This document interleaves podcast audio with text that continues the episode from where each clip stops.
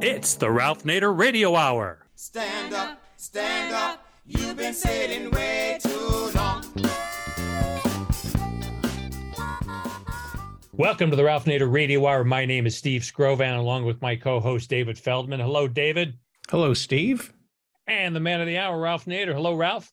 Hello, everybody. We're talking about citizen victories today.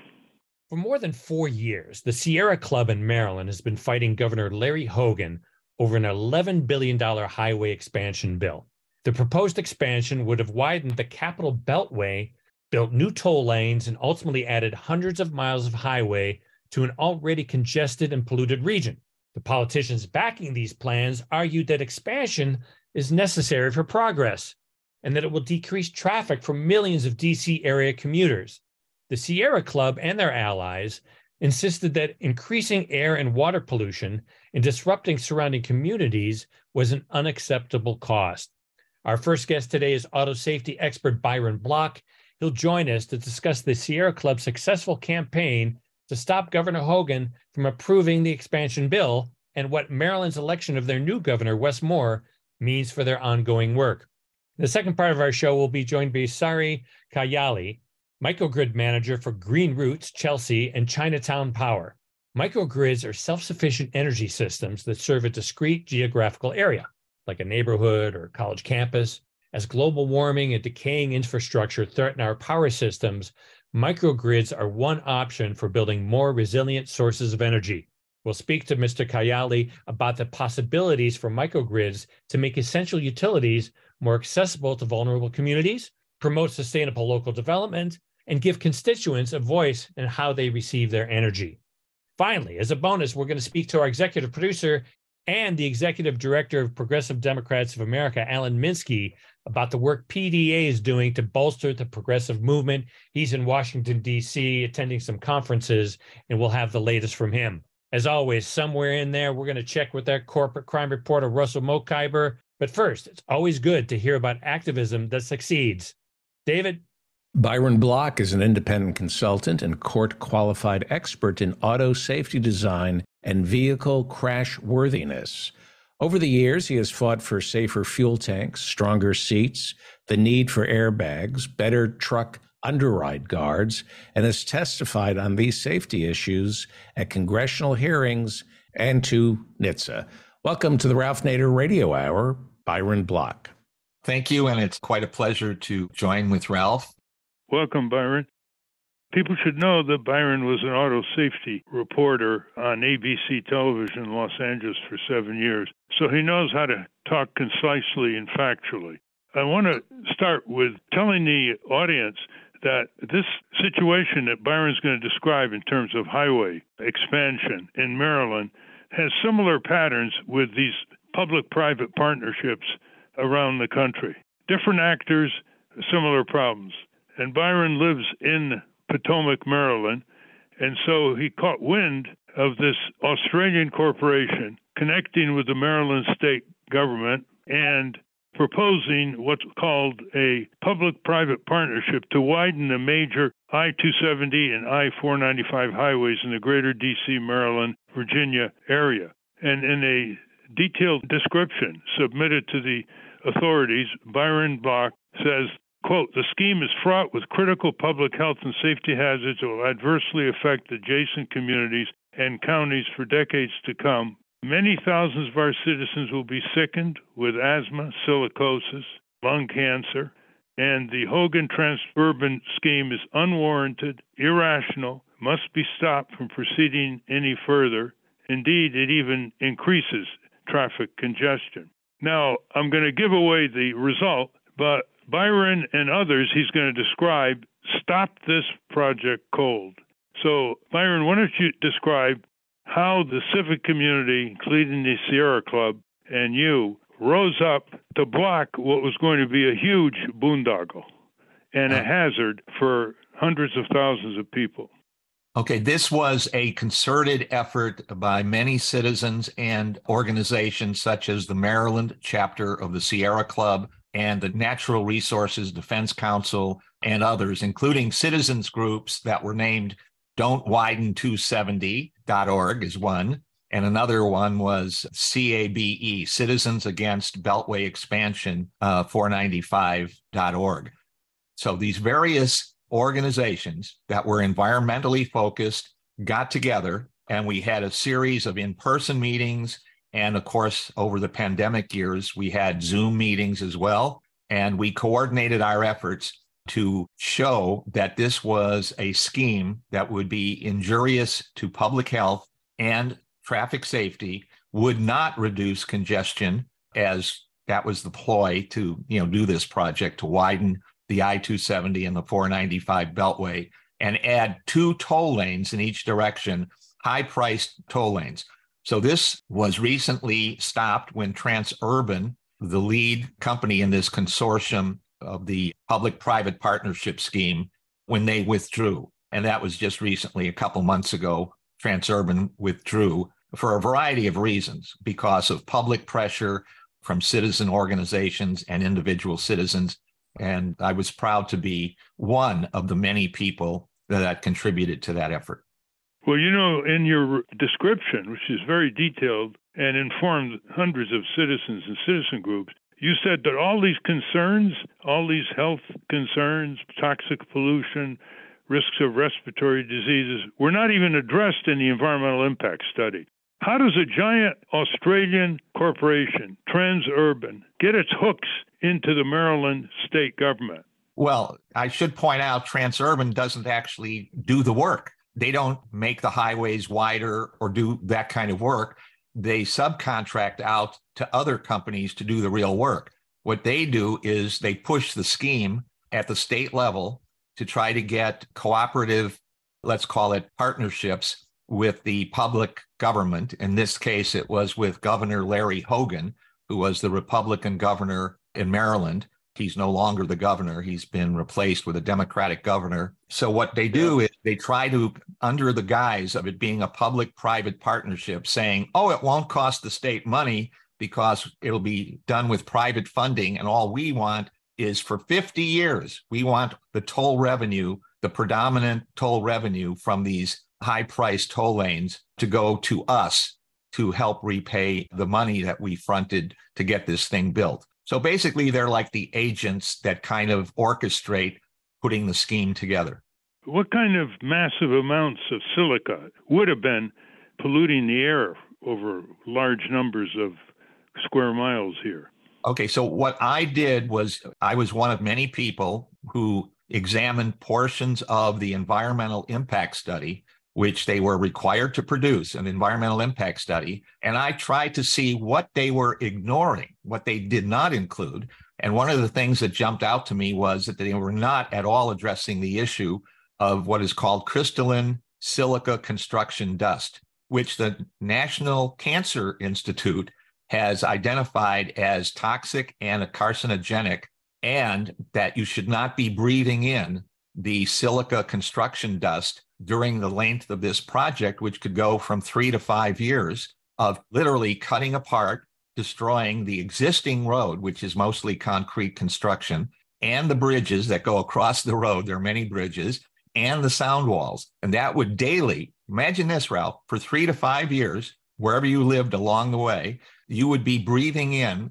toxic, carcinogenic silica construction dust every day that they were using the saws to cut through the concrete and then, you know, cart it away and God knows where they would take it to. And in the meantime, these tiny particles of silica construction dust would be breathed in by, you know, children playing outside, people taking walks with their dogs or for exercise or bicyclists. We'd all be breathing this in. We'd have to keep the windows closed in our residences and in our schools. And the kids couldn't go out and play at recess the state and the Australian company's argument is that they had to widen and rebuild the road and the bridges on I 270 and 495.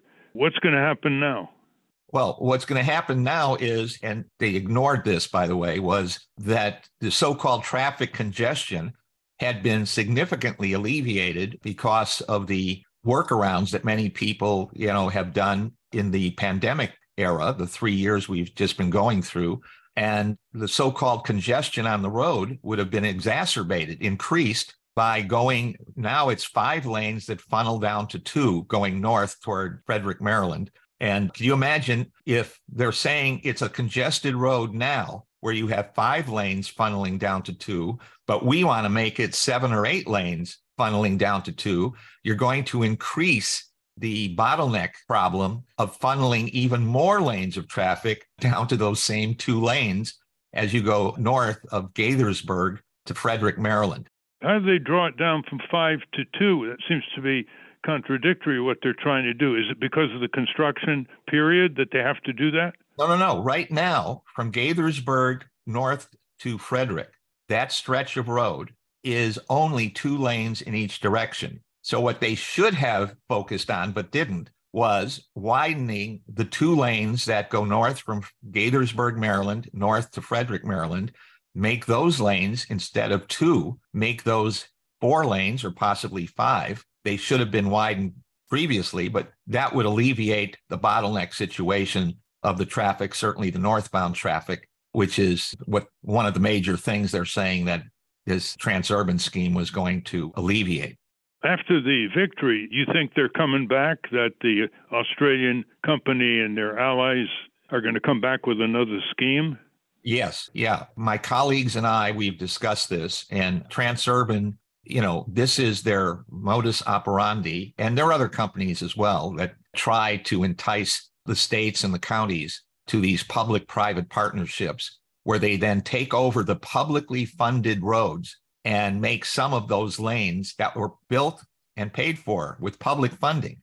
They want to take over, capture one or more of those lanes in each direction, and then privatize it as a toll lane. So they're very creative in promoting under the guise of it'll alleviate traffic congestion, but they ignore the environmental impact. They ignore the silica construction dust that will give children and adults respiratory diseases. And by the way, when they were challenged on that, they said, well, we may. They came back with a modification in the environmental impact study, and they had not addressed this initially, Ralph, disgracefully so. They had totally ignored it. And the response was, oh, we're, we're going to consider using the tanker trucks with water to water down the work areas where we're going to be cutting the concrete. So then we can sort of suck up the silica construction dust, which will be in the water. Now, that process is a very marginal process at best. And it's even been criticized within the road building industry as being a marginal, basically, you know, minimally effective way to capture the silica mm-hmm. dust. Before we get to the overall goal that affects all public highways in the U.S., which is corporations are basically going to the states and saying, look, we can relieve you of running these highways. We just take them over on 50 year leases, we collect the tolls, and the politicians seem to get relieved short term. Before we get to that, did the civic opposition and the environmental group oppositions involve something other than just public information? Were there lawsuits involved? Yes, there were lawsuits filed by a collection of some of the organizations I mentioned. For example, the Maryland chapter of the Sierra Club, working with the NRDC, the Natural Resources Defense Council, NRDC, and other organizations. They got together and have filed litigation, which is another area that citizen groups that are listening to you know your program should consider because the environmental impact studies that have to be done are typically done in such a minimal evasive fashion that there is opportunity for the citizen groups to protest and then to file litigation that the environmental impact studies are totally inadequate in many ways including public health and traffic safety issues. This drive to corporatize public highways is a huge pot of gold that is seen by these corporations. Some of them are U.S., some of them are out of Spain and Australia, as we mentioned. They've got a whole plan, a whole lesson plan on how to do it. Like they went into Indiana and they basically say, look, you know, you don't have to worry about these highways, we'll maintain them. You don't have to use public funds. Just give us a 50 year lease. And before they know it, the tolls start going up and people can't do anything about it. They took over the public parking garages in Chicago, promising all kinds of relief for the taxpayers, and then suddenly the parking rates went up and they couldn't do anything about it. So it's part of the corporatization of public infrastructure. They are going after, in Connecticut, for example, the private electric utility monopoly Eversource is buying up drinking water systems in small towns, saying the same thing. Your budget's are strapped, small towns. We'll take the burden. Just let us buy these drinking water systems out. So they either want to buy them out when it comes to drinking water systems, or they want these 50 year guarantees, which are all fine print. They're negotiated secretly between state officials and these corporate lawyers. And here we go again. So, what is your take, Byron Bloch, on how you can keep these corporations at bay and so they don't come back again and again? How are you getting ready to block them from coming back with a new scheme? Well, for one thing, Ralph, as you have pointed out many years ago, even involving with the auto industry, the revolving door game keeps going on. And that's where people of the state government and county government end up becoming consultants and then employees of the companies that are trying to push this. That's one thing that happened in the Hogan administration. A top employee left to go to work for Transurban and of course, you know, the connections are, are there and the political contributions are there. So the politicians feel, okay, thank you for this contribution. Do you have any, you know, ways we can help you? So you have to be very mindful and try to hopefully regulate and make public the contributions from these companies. When you documented the corporate cash going into the pockets of these campaigning state legislatures, so did the cash register work. No hearings in Annapolis by state legislative committees on this? Correct. Yes. It was pushed through as a godsend, pushed by Governor Hogan, that this is a way that we can alleviate traffic congestion and not have to spend our money because this nice company from Australia is going to fund everything and alleviate the uh, financial burden on the citizens of the state of Maryland. And was the 50 year contract released publicly for review before it was signed off by state officials? No, not yet. so, is it public now? No, well, this is being requested in the litigation process that the contractual obligations of the state to pay uh, Transurban or whoever would be the privatized party for the payback on the toll scheme Listen, this is what we've been talking about week after week. The corporate state arrives in different manifestations the military industrial complex and the Pentagon. This is what's going on at the state level.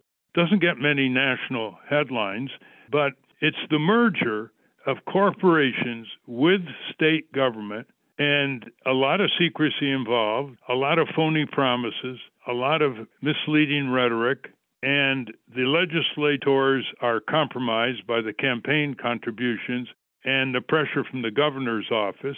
And before you know it, 50 years handcuffs and higher and higher tolls.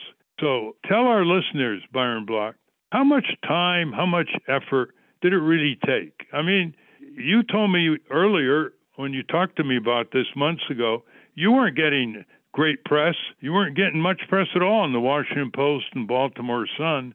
How did you pull it off? Did you have a lot of meetings with the Sierra Club local, with the NRDC, with other citizen groups? Give us an idea how much it took in terms of time and effort. Okay. In brief, this scheme started in 2017 Governor Hogan and Transurban basically announcing that this was their proposal to alleviate congestion on the, the beltway around Washington, D.C., and this major road in the state of Maryland, the I 270. So that's how it started. Citizen groups became concerned as they were learning what was going to happen and how it would infringe on the parklands, the forest areas here in Maryland, how it would take away residences and other public property adjacent to the widening of the road. Okay. And citizen groups started to learn more of these proposals, you know, that uh, would alleviate congestion. That was the big banner that Governor Hogan and Transurban were waving. No one likes congestion. We're going to alleviate it with this wonderful plan. So I got involved and was educated a lot also by the Sierra Club people and others that there was an environmental impact study that was required by law. And could I help analyze certain portions of it with regard to vehicle safety and other issues? And I became very concerned that it was not the Hogan and Transurban plan was not addressing public health issues. And all of you didn't even think you could go to a state legislature or some sympathetic, say, Democratic state senators and representatives. Uh, they oh, just, we tried. Hogan just took the legislature off the map. Yeah, we tried. Here in Montgomery County, Maryland, our Montgomery County Council basically was smooth talked by Governor Hogan that if you don't vote to stop this project here in Montgomery County, then I'll consider, you know, the carrot was I'll consider some state funding for public transit and other perks to help you as well. And so the county council here, the nine member county council at the time, got bamboozled with these phony promises that if you vote to allow this public private partnership with Transurban to go through and to privatize the toll lanes and widen the 270, that gee, I'm telling you verbally that I will help you with the other needs that you have in your county. And the county council members did not have the spine or the analytical ability and the courage to say, wait a second, there are many other adverse areas that you're overlooking with this widening and toll lane scheme. We're going to vote against it. Okay, so thank goodness for judicial procedures. I think the giant Australian firm Transurban said, oh, they've got a very credible case to defeat a motion to dismiss, and this is going to have to go through the courts for months, if not years. We're out of here. Byron Bloch, I want Steve and David to come in here because they have some questions or comments. Yeah, Byron, glad to have you here. Aren't freeways, highways kind of like fish tanks that no matter how big you make the road, the traffic conforms to the size of the road. Does it really relieve congestion, all of these widening schemes? Because I live in Los Angeles, that never seems to happen. No, no, no. And I used to live in Los Angeles. And one of the main reasons my family and I left was the insane, overly congested roads. You know, take you two hours to round trip it to something at an adjacent area that should be a 20 minute round trip became a two hour round trip and Steve, you probably have seen what they've done with the uh, San Diego Freeway going over the Sepulveda Pass.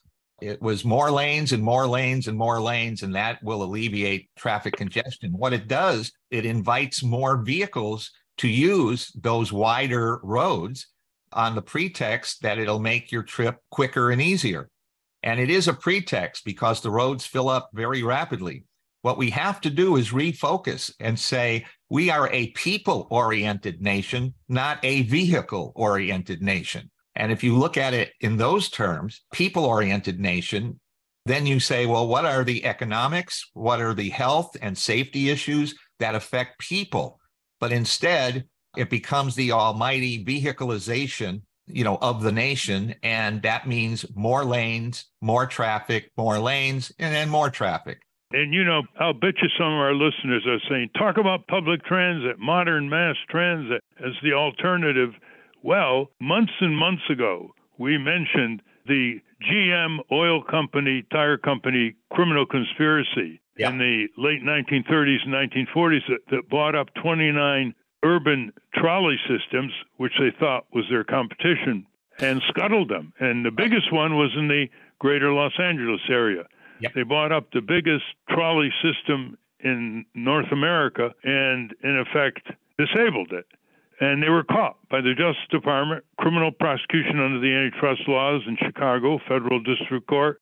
And the Justice Department won. The fine on General Motors was $5,000. Yeah. I mean, to this day, people are suffering in Southern California because of this criminal conspiracy. They're suffering from air pollution, from delays, irritation, auto crashes, all of which could have been minimized by maintaining and modernizing this great trolley system. When this Hogan and Transurban scheme was put forth, one of the things that jumped out to me was that this was not a multimodal transportation proposal. It was only widen the roads and add toll lanes. Where was any public transit or, you know, for bicyclists and pedestrians and other concerns, as well as rapid transit trains and electric buses and so on? And I said very succinctly, if this were proposed instead of here in Maryland, if it were proposed in Europe, it would have been laughed at like it doesn't have anything multimodal, which the, to most of the European nations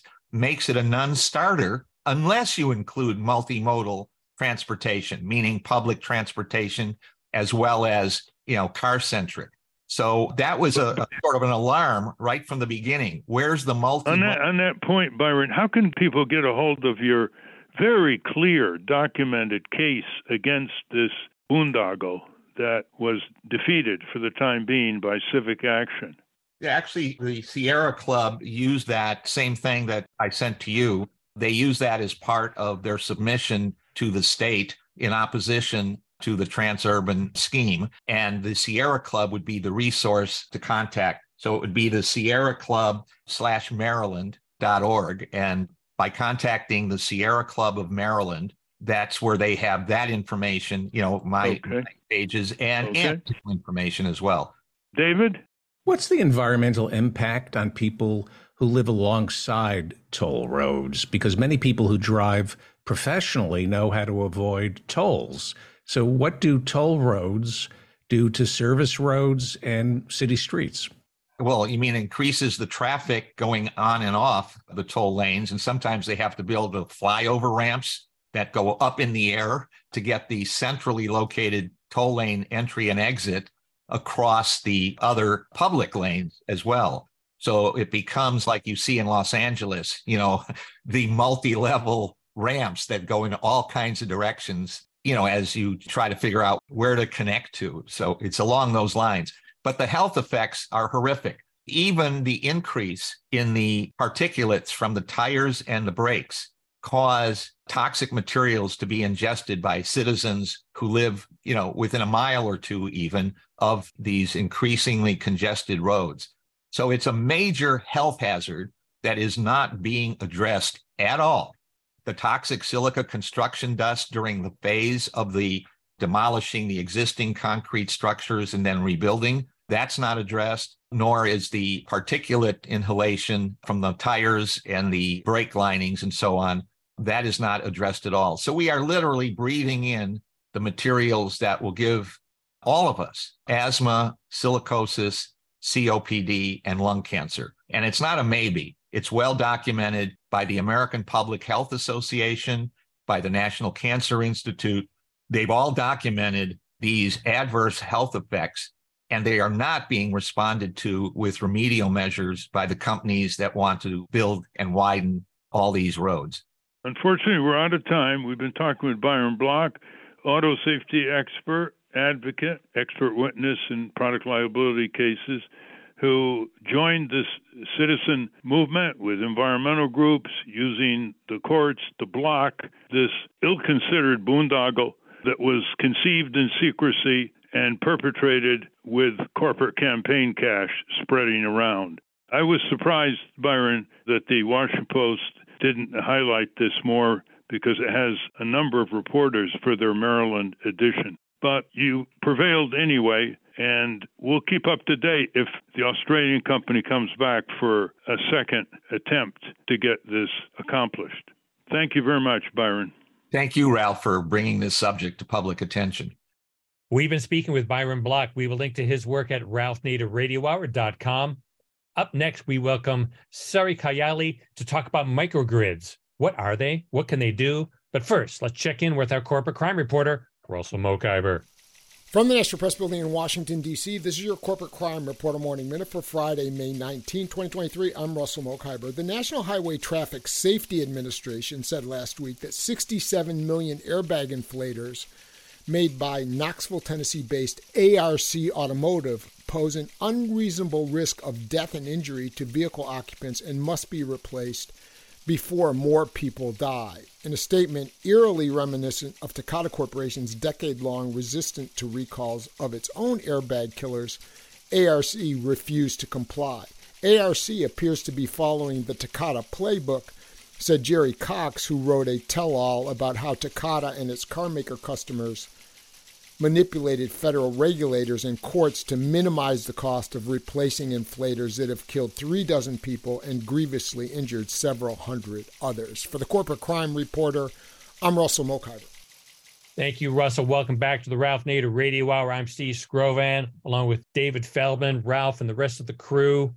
Let's find out about microgrids. David? Sari Kayyali is a mechanical engineer and the microgrids manager at Green Roots Chelsea, a community based organization with a 20 plus year track record of achieving significant environmental justice accomplishments and public health victories. Welcome to the Ralph Nader Radio Hour, Sari Kayyali. Thanks for having me. Yeah, welcome indeed, Sari. You're working out of Chelsea and Boston, Massachusetts, developing something known as a microgrid. So, for all the listeners who are fed up with their electric monopoly company, the arrogance, the dominance, the unaccountability, the control over the regulators, this is the first foothold where local communities can set up their own microgrids for multiple purposes. Now, I know that very few people know what a microgrid is, and that's why we have Sari Kayyali here to discuss it. Tell us what a microgrid is before you tell us what you're doing in Chelsea and part of Boston, Chinatown, right as we speak. Yeah, so microgrids are essentially defined by local electric generation. Traditional electric grids, they'll generate power at a power plant pretty far away from the customers they're serving. They will transmit that electricity over those large transmission lines that you'll see along the highway and step down the voltage and distribute it on the electric lines that you'll see like from street poles in neighborhoods. So microgrids have their own advantages in that they by having your electric generation on site, you have a more resilient form of electricity so that if that traditional grid loses power, you'll have backup power and it can be more efficient. The transmission process can cause like a 5% loss in the power that's being generated and it lets you switch back and forth between the electricity that you're generating and the electricity that the traditional grid is generating since the uh, cost of electricity varies based on how many people are using the grid at any one time.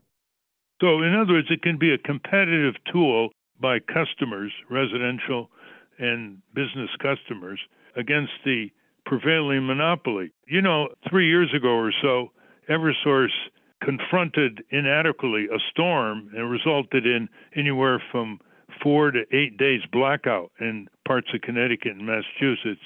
And they never really fully held accountable in order to reimburse fully the customers. They could have deal with the legislature here in Hartford to get out of it. They didn't have adequate technical people in the field. They had to import some from Canada at the time. How are you getting these microgrids authorized locally when Eversource is regulated at the state level? Where's the elbow room come from here? The local town government or what? Yeah, so while we are working with the local municipal government in Chelsea, we are still stuck operating through Eversource, the local electric utility. So we're not disconnecting from Eversource, rather, we're operating in parallel with them.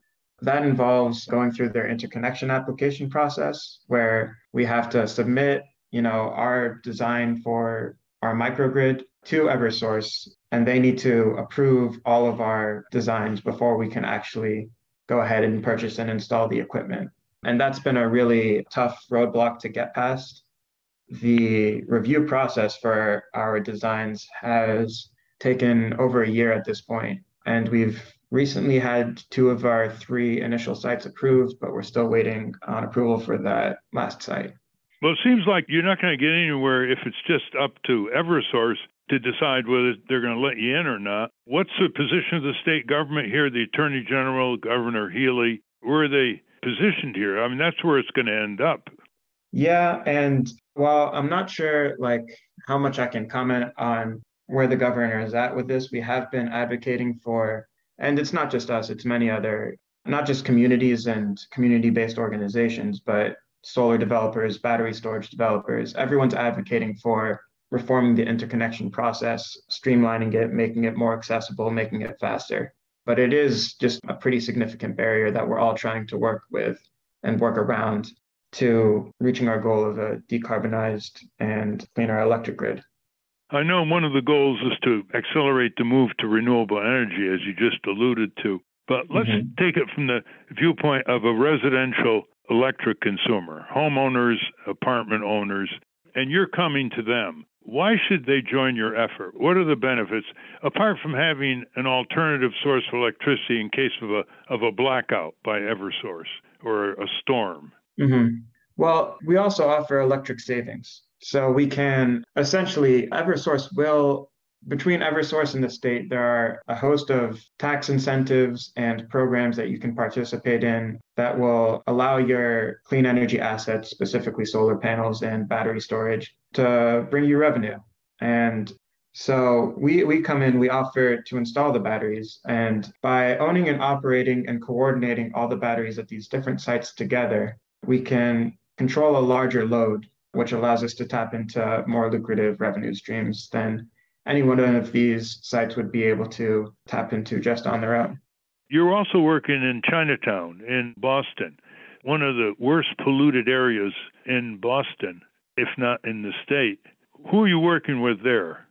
So, we are working with Chinatown Power Inc., which is a public benefit corporation.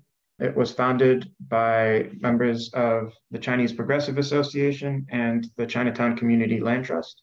I know that you were once asked, what did you learn about these projects in your interviewing process that you found surprising? And you said, quote, I was pleasantly surprised to discover the level of excitement among community members and the efforts being made to empower them to make energy decisions for themselves.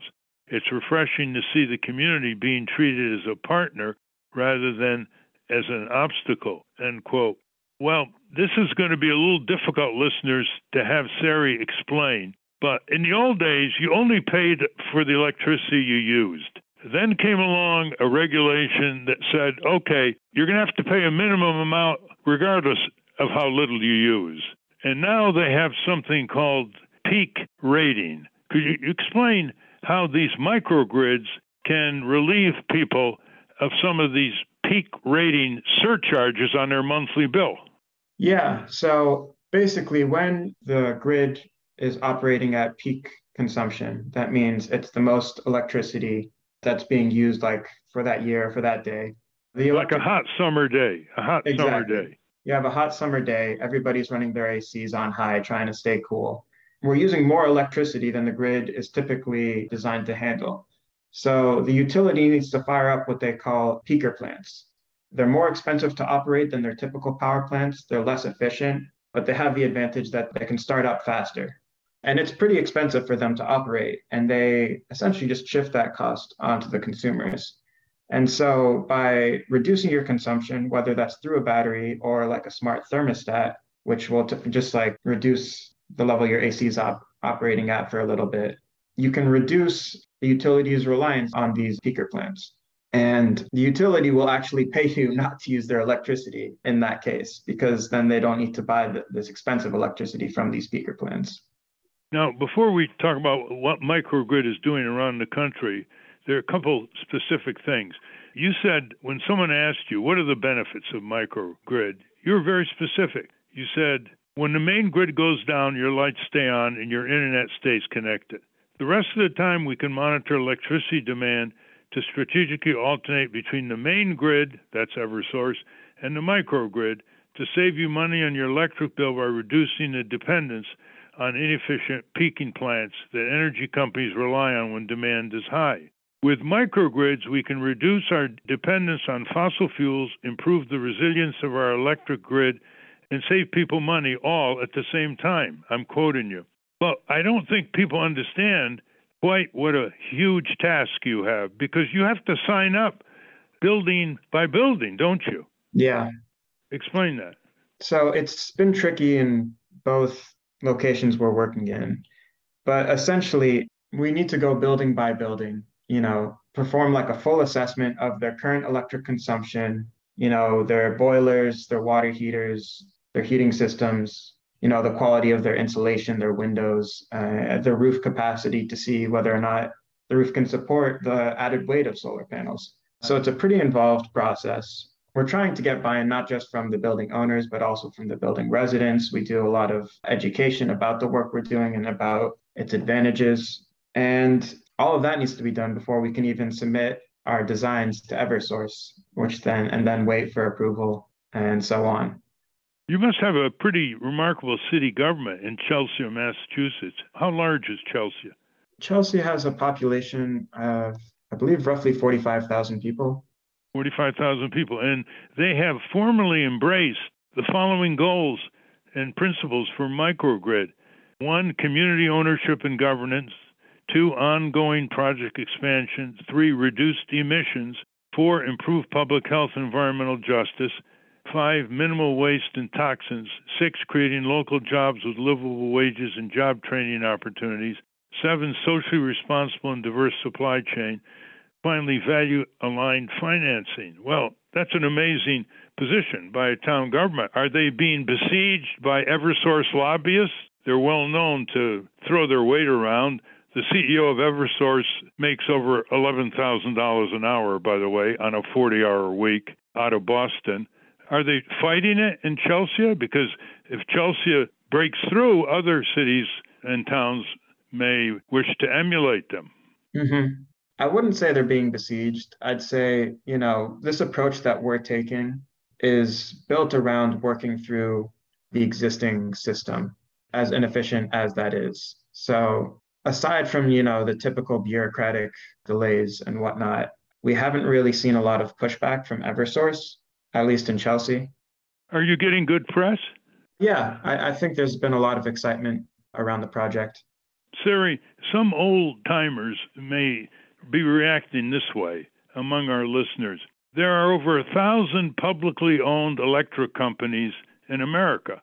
Over a thousand. For example, mm-hmm. Jacksonville, Florida is public. We all know about Tennessee Valley Authority as a generator, public. What do you say to someone who says, why don't we just try to take over the utility and replace it with a municipal utility? Davis, California, I think, tried to do that years ago. What do you say about that? And then you see, you've got your entire show. You don't have to deal with Eversource and overlap and pushback, etc. Mm-hmm. So, while I can't speak to the process in other states, I know at least in Massachusetts, establishing a municipal light plant, it's not something that's been done. It's in, I want to say, 100 years. And one of the main reasons for that is just the process by which you establish that involves getting approval from the utility to form your own municipal utility. You mean the utility regulator, the state regulator? I believe it's from the utility as well. I can double check that. I think there are about four towns in Connecticut that have their own electric, municipal electric company. So these go back a long ways, you know, when mm-hmm. there was more support for public facilities than there is today. Is the microgrid movement catching on around the country? Yeah, definitely especially since the technology around clean electric generation, solar panels, and battery storage are kind of experiencing a revolution. Just in the past decade alone, solar panels have dropped to a third of what they used to cost to manufacture. Battery storage has improved dramatically in terms of energy density, cost, and reliability. And so a lot of places around the country are, are, are looking to these as solutions Microgrids have been around for a while. They don't necessarily need to use clean technology. You can have a microgrid that's powered by a diesel or natural gas generator. But specifically, clean microgrids are really, you know, catching on all around the country and around the world as a method of bringing electricity to rural locations. What if people want to get more information about microgrid and what you and others are doing? Can you give them a website slowly? Yeah, microgridknowledge.com is a great website for information on microgrids and news about microgrid projects around the country and around the world. Listeners should know that Sari Kayyali is a mechanical engineer, so don't hesitate asking him technical questions about this. Can you give the website once more before we close, Sari? Yeah, that's microgridknowledge.com. Also, if people are interested in learning more about Green Roots, they can go to greenrootschelsea.org and especially people in Massachusetts, because this could spread first in Massachusetts coming out of Chelsea. Thank you very much, Sari, and good luck to you. Thanks for having me. We've been speaking with Sari Kayyali. We will link to his work at ralphnaderradiohour.com. Finally, we're going to segue right into our next guest, who happens to be in Washington, D.C. for an organization, Progressive Democrats of America. They're working to promote progressive issues. David. Alan Minsky is a lifelong activist and executive director of Progressive Democrats of America. Alan has worked as a progressive journalist for the past two decades. He was program director at KPFK Los Angeles from 2009 till 2018, and he has coordinated Pacifica Radio's national coverage of elections. He is the creator and producer of the political podcast for The Nation and Jacobin magazine, as well as a contributor to Common Dreams and Truth Dig. Welcome, Alan Minsky. Great to be with you guys. Alan, so you're in Washington, D.C. with the PDA. What are you doing there? What's going on? Well, I'm coming here now because one of the things I got involved with when I became a director of PDA was really looking out at American society, thinking about where the progressive movement is and what the movement needs to do to become a really mature movement that the public can have faith that we can have progressives lead the US government. There's a whole bunch of elements that really the progressive movement hasn't been that attentive to, including things like industrial production and just the transformation, what it requires between the work between, say, business and government to transform American society so that it's operating on clean energy so that it's industrial manufacturing, doesn't have breaks in supply chains. I mean, of course, this was five years ago before the pandemic, but I was even more confirmed by the necessity of this kind of transformation with the COVID pandemic and the breakdown in the supply chains. So I got involved with a lot of projects that aren't that common for progressives to be involved in. And one of them is advocacy for high speed rail. Another, by the way, is to develop a whole new manufacturing policy for the United States of America that's pro labor, pro green energy, et cetera. But I am at the sort of highest profile high speed rail conference that's been held probably ever in the history of the United States here in Washington, D.C. And it's absolutely fascinating, as your the Ralph Nader Radio Hour listeners probably know, because they're very sophisticated. Almost all of the rest of the industrialized world features high speed rail as part of its national transportation system. Well, you go back a few decades, and it was unquestionable the United States was the most technologically advanced country. And you hear in the press that, well, that's not really the case anymore. Other countries are passing us by, and there's no really way to make that clear to people other than to point out it with high speed rail, there's not a single mile of high speed rail, true high speed rail in the domestic United States. And of course, China now has the largest, most elaborate high speed rail system the world has ever seen. It's all throughout Western Europe. It's basically all throughout the rest of the world that's rich, except the United States. And so this really is an industrial social necessity. Of course, high-speed rail can have zero carbon emissions. And of course, it'll be an incredible manufacturing boom for the United States. It'll be an employment boom. And uh, I'm very excited to be the sort of progressive voice in the room with a bunch of uh, you know, capitalist industrialists. So it's great. What what will it take, Alan, to get high speed rail in the United States? Well, that's the thing is it takes a lot. And one of the things it takes, of course, are federal incentives. And we saw some of that come to fruition with the large bills that were passed finally in the last Congress when the Democrats held both houses of Congress with a very thin majority. And then, of course, with Biden in the White House. So we've had some of that incentivization take place. And that is helping with, it looks like a few projects are starting to approach completion. I remember mm-hmm. the Obama stimulus package of 2009 with shovel ready projects, and he was mm-hmm he and Biden were pushing high speed rail back then. Within three or four years, it was dead in the water. High speed rail between Los Angeles and San Francisco and Sacramento turned into right. a joke. And they said, this is never, ever going to happen. So are we looking at the same thing? Well, you know, one of the things, you go to a conference like this, and as much as I've thought about high speed rail, you go to a conference like I'm at right now and you learn so much that you sometimes forget about. But you know, one of the things was, okay, it's going to be easy to build this line through the Central Valley in California, but it's going to be difficult to connect the Central Valley to Los Angeles because of the mountains that are referred to as the Grapevine and the mountains that go between San Francisco and the Central Valley. But you know, what country had the first high-speed rail? It's Japan. Which is basically, you know, a set of volcanic mountains sprouting out of the Pacific Ocean. They tackled that in the 1960s. So, yeah, what's happened with American industrial production is, first of all, the hyper reliance on private capital as opposed to having it funded, as it would have been, say, in the Roosevelt administration years by the federal government. I mean, the federal government back then just, okay, this is going to get done, and it gets done. We know in China, okay, we don't have a model like that. You know, 15 people sitting around the table in Beijing say this is going to get done. It gets done. And you know, the motivation of labor and industry that takes place then in China is something on the order of what you would have maybe had in the ancient Egypt. I mean, it just snap your fingers and tens of thousands of people are jumping to it. Well, the United States doesn't operate that way. And of course, one of the things that you hear industry complain the most about, and this, of course, relates to the host of the great project that we're on today, who's not with us on this interview, Ralph Nader, which is the regulatory hurdles that have to be overcome so that things can be pursued.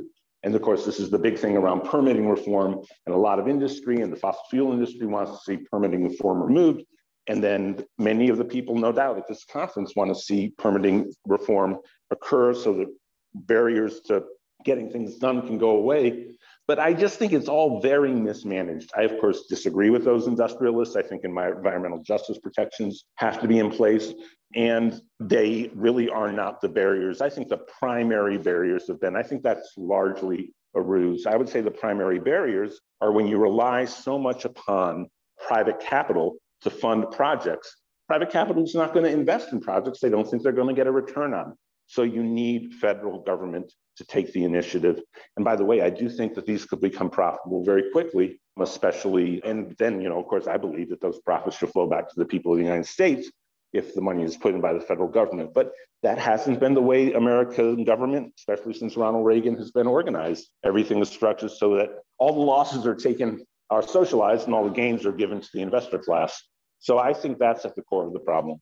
Let's just wrap up this discussion with a final word, brief word here, mm. Alan, about kind of the post Bernie progressive movement. I mean, Ralph spoke pretty sharply about Bernie endorsing Biden without any conditions a couple of weeks ago. Mm-hmm. Mm-hmm. What is the Progressive Democrats of America take on that and the post Bernie progressive movement? Oh, that's of course, I, I live and breathe that question every day. I wake up with that on my mind and I go to sleep with that on my mind. First of all, Progressive Democrats of America, we will work for the Democratic nominated candidates after the primary season. We never endorse candidates, officially endorse candidates who do not stand for the core public policy platform that we call for. So that's our position. It's, we didn't so officially endorse Joe Biden for president at any point in 2020, and we probably won't in 2024. That doesn't mean that we won't be mobilizing our members to get them elected after the primary season. So yes, I, I pretty much harmonized with exactly what Ralph said about disappointment in Bernie. As for the progressive movement, yeah, this is a very, very tricky moment for the progressive movement because we cannot be naive about what elevated us to the level where we are now, where we have a voice in the national political on the national political stage. And what achieved that were the 2016 and 2020 Sanders campaigns. You know, the presidential elections in the United States of America are followed hourly by people across the world. The level of interest in the general population towards any election in across America is minor compared to the presidential primaries. And then above that is the general presidential election. It is simply the largest spectacle in all of American society. Well, Bernie Sanders effectively took a close third place in two successive elections. And in doing so, brought into the national public discourse a set of public policies broadly embraced, by the way, more than the policies of moderate Democrats or the Republican Party into the national consciousness. So in 2024, in the absence of a strong progressive challenger inside the Democratic primaries, the fear that progressive policies will get, again, sort of remarginalized is very real. And we as a progressive movement have to be conscious of that. And of course, all money, the entire establishment political apparatus wants nothing more than the marginalization of progressive politics. And we see that from the avalanche of money that pours into Democratic primaries against progressive candidates. So, what I think we need to do as a movement is clearly elevate the progressive platform and then make sure it plays in front of the American people across this electoral cycle some way, somehow. My favored method would be to have a set of clearly competitive congressional and senatorial candidates. But again, Senate candidates cost a lot of money. There's not the passion that exists for the presidential race. I mean, Bernie outraised anybody in the Democratic field last time. And in the last election cycle, it was $19, not $27. $19 was the average donation. You can't get that in a Senate race because the public passion isn't there. I mean, we'd like it to be so, but we'll we'll see what we can do on the Senate level. We'll certainly see a bunch of great people who are running for the U.S. House of Representatives, who are progressives, who are challenging more moderate candidates. I'm hopeful that those candidates can capture the public imagination. And whatever the case may be, we find a way through this election cycle to keep progressive policies front and center in the national political discourse. So that's what we're intent on doing at PD. Well, Alan Minsky, thank you for joining us from a, a hotel lobby in Washington, D.C., and taking some time out from your the events that you're attending there. Alan Minsky is the head of the Progressive Democrats of America. We will link to his work at ralphnaderradiohour.com. Thank you very much, Alan. It's great to be with both of you, and I apologize for any audio problems. no problem. Take care. I want to thank our guests again, Byron Bloch, Sari Kayyali, and Alan Minsky. For those of you listening on the radio, that's our show. For you podcast listeners, stay tuned for some bonus material we call the wrap up, including the return of Francesco DeSantis. And in case you haven't heard, a transcript of this program will appear on the Ralph Nader Radio Hour Substack site soon after the episode is posted. Subscribe to us on our Ralph Nader Radio Hour YouTube channel. And for Ralph's weekly column, it's free. Go to nader.org. For more from Russell Mokhiber, go to corporatecrimereporter.com. We have a new issue of the Capitol Hill Citizen. It's out now. To order your copy of the Capitol Hill Citizen, Democracy Dies in Broad Daylight, go to capitolhillcitizen.com. And remember to continue the conversation after each show. Go to the comments section at ralphnaderradiohour.com and post a comment or question on this week's episode. The producers of the Ralph Nader Radio Hour are Jimmy Lee Wirt and Matthew Marin. Our executive producer is Alan Minsky. Our theme music, Stand Up Rise Up, was written and performed by Kemp Harris. Our proofreader is Elizabeth Solomon. Our associate producer is Hannah Feldman. Our social media manager is Stephen Wendt. Join us next week on the Ralph Nader Radio Hour. Thank you, Ralph. Thank you, everybody. It's good to have a victory or two. Hi, this is Jimmy Lee Wirt, and welcome to the wrap up. First, we continue our conversation with Sari Kayyali. And what's your relations with Green Roots? So I am employed by Green Roots. However, I share my time between Green Roots and Chinatown Power, our partner in Chinatown working on that project. Are you getting support from the University of Massachusetts technology people? They've been known to be in support of renewable energy. I know one of the leading advocates many years ago for wind power was a professor at the University of Massachusetts Amherst. So we haven't received any direct support from them, but we have received financial support from the Massachusetts Clean Energy Center and the Municipal Vulnerability Preparedness Program. That's the state program. And we've been uh, receiving support from a coalition of organizations called Resilient Urban Neighborhoods. They have helped with a lot of the design and grant writing involved in this project. Well, we're about running out of time. Any of my colleagues want to ask a question or make a comment? Yeah, thanks, Ralph. Isn't there a national security piece to this too with microgrids? Because we, you know, we've done shows where I think Ted Koppel told us that the Chinese can hack our grid, we can hack their grid, and only mutually assured destruction keeps us from doing that. Talk about microgrids as a hedge against all of that. Yeah, I mean, our microgrid still operates. You know, cybersecurity is, I think, a risk that still exists with microgrids. They are typically operated by a controller, a remote controller. And so they're still liable to those same types of attacks. So it's still a concern that, you know, we're very much keeping an eye on.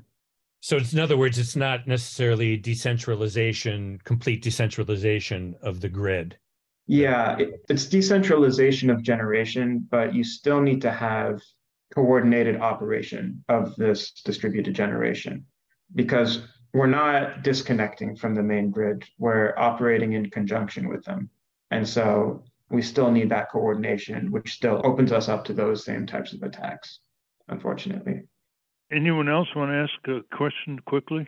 Could you describe heat pumps and how they, not how they work, but how we can get them? They seem to be spreading throughout Europe, right? Yeah, and there has been, I believe, there will be some incentives that will make their way through the IRA. The state of Massachusetts has pretty good incentives for upgrading to heat pumps. But yeah, they're essentially just an AC unit that operates in both directions, where an AC just takes hot air from inside your room and dumps it to the outside. A heat pump can take heat from your external area, like, for example, an air source heat pump would take heat from the air outside and bring it into your room. Next up, Steve and David talked to Alan Minsky about Medicare for All. So now tell us about today the bills that are moving through the House and the Senate Jayapal and Sanders Medicare for All bills. That's also happening, right? Yeah, and I'm very excited to see they have 112 original co-sponsors for the House bill, which is of course a higher percentage. It's a few short of the total they had last time, but of course the House caucus shrunk from the last Congress, and so getting that number of co-sponsors represents a higher percentage, and I think they'll probably lift it up further. In other words, most of the new members coming in are more progressive and are supporting bills like Medicare for All. In the Senate, this is the first time in a while that they've been introduced on the same day, the Sanders bill and the Jayapal bill. And right now, I think there are only about eight Senate co sponsors. Last time there were up to 14, much lower level. By the way, that speaks volumes about the Democratic Party and money in politics. Why is that? Well, in the House, where seats are not, don't cost as much, so to speak, you have the majority of Democrats reflecting the position that the base of the Democratic Party overwhelmingly supports. Medicare for All has popularity with the Democratic voting base at about 85 to 90%. It's overwhelming. In the Senate, you only have about 20% of the senators supporting Medicare for All. Those seats are astronomically expensive Senate seats. So you see the influence of money against what the people want and the influence of money inside the Democratic Party. So, what do you predict is going to happen when these bills are introduced? Is this just an exercise in symbolism? Tragically, largely, yes, as long as you have a Democratic president who doesn't support it. And I'm not saying that because I believe we're at a point where we have to vehemently oppose a parent nomination of Joe Biden for president. That's a whole other subject. But I think it's very tragic that we're in a situation where the Democratic Party, I mean, is so all the critique that has been made on this radio show since its inception of the Democratic Party, I think is spot on. And you know, the idea that you're going to have basically what, what's the, what, we should come up with some great satire for this because you had Ali Frazier, then Ali Frazier two, you had Trump versus Biden, now you have Trump versus Biden two. You know, and history repeats itself. The first time is tragedy, the second time is farce. This is this is farce layered upon farce upon farce. I mean, this society are 335 million people in this country, and we can't produce better presidential candidates that can envision a way forward for the society. I mean, God bless Joe Biden for defeating Donald Trump. That was historically essential. But we need leadership in the People's Party of the two party system that supports things like Medicare for All. We really, really do need that. The idea that we're going to sit on our hands and not generate this bill, following all that we learned about public health necessity during the COVID pandemic for the next five years, we're supposed to passively accept that. So, yes, it's a symbolic thing that's going to take place in the Senate and the House. It needs to be more. All I can say is I think we should not relent in advocacy for Medicare for all. From my opinion, private insurance, health insurance companies are wholly parasitic institutions that serve no social benefit. And I think most Americans in the country are coming to realize that. The idea of Medicare for all is more and more popular, but we're really no closer to getting there than we were anytime in the recent future. It was the past. It seems to me you have to wage war against the health insurance companies, that you cannot get Medicare for all in America until the Democrats are willing to demonize health insurance companies the way Bernie does and say, we're putting them out of business. Sometimes the idea of Medicare for all may not be as exciting as the idea is of destroying health insurance companies. That's sexy. Waging war, demonizing See, this is my point about the 335 million people. How is it that the political class ends up with mediocrities? David Feldman, we should have minds like you in the White House, okay? I mean, that's well, you have to deem you, you help us. we're a warlike people. you you know, it's a war on poverty, a war on cancer, a war on Iraq. Well, if you want Medicare for all, it's got to be a war on greed, which means it's a war on health insurance companies. But it's got to be a war, and you got to demonize these people. You need a Democratic Party that names names. Well, the operation of the U.S. healthcare system, I think, has to be seen, and Bernie touches on this, but you know, Bernie tends to use these very powerful, singular talking points, not elaborate too much, and so he doesn't really lean into the fact that what they really are is a reallocation of money from the middle class and working people, and the upper middle class even, to the investor class. That's the really sole operation of the health insurance companies, and there really only are two groups of people who support the maintenance of the current system, and they're rich people who also make up the investor class and the direct beneficiaries of those companies. It's a little hard to vilify the way you're talking about, I think, because most people's experience of health insurance companies are the poor workers who are scrambling under i mean of course they're going to screw them out of their health care but you know they just seem like overwhelmed people trying to go through paperwork and they're not quite seen clearly as the class enemy and i think that's one of the general strategies in American society is sort of. Don't you think the of, Don't you think the upper middle class and even the rich hate uh-huh. health insurance companies? Well, I do think that one of the things too is that the ways that sort of, the, as it were, the class enemies of the average person in American society are protected from being exposed for their role is that one group of people who loves the current system are the very, very wealthy people, not just because of the way the investor money would flow back into them because they're invested in these companies that are actuarial companies. And as long as they exist, they're guaranteed to make a profit and therefore are good companies to have, you know, as components of hedge funds, packages, and things like that. Because if you're really rich, look, we've got incredible medical talent here in the United States of America, undoubtedly equal to that of anywhere else in the world. And under the current system, they cater to the very wealthy who are guaranteed in the current system. They don't have to wait for their own health care. You know, the, the proles can't get in their way. I disagree healthcare. with you. I, I, I know we have to move on. I think across the board, all classes are horrified by the current state of healthcare in this country, especially with health insurance companies. I mean, I have some friends who are very progressive. I know we shouldn't belabor this point. We're very progressive, and I've talked to them about this. Who are very wealthy and they live in Beverly Hills, and upon reflection, they acknowledge they are very happy that they can have their health care at the snap of a finger, and that the people who work in the medical industry will service them because they basically are free of the barriers from the health insurance industry because they're so wealthy. And that's a wrap. Join us next week on the Ralph Nader Radio Hour. Until next time. Stand up, stand up. You've been sitting way too long.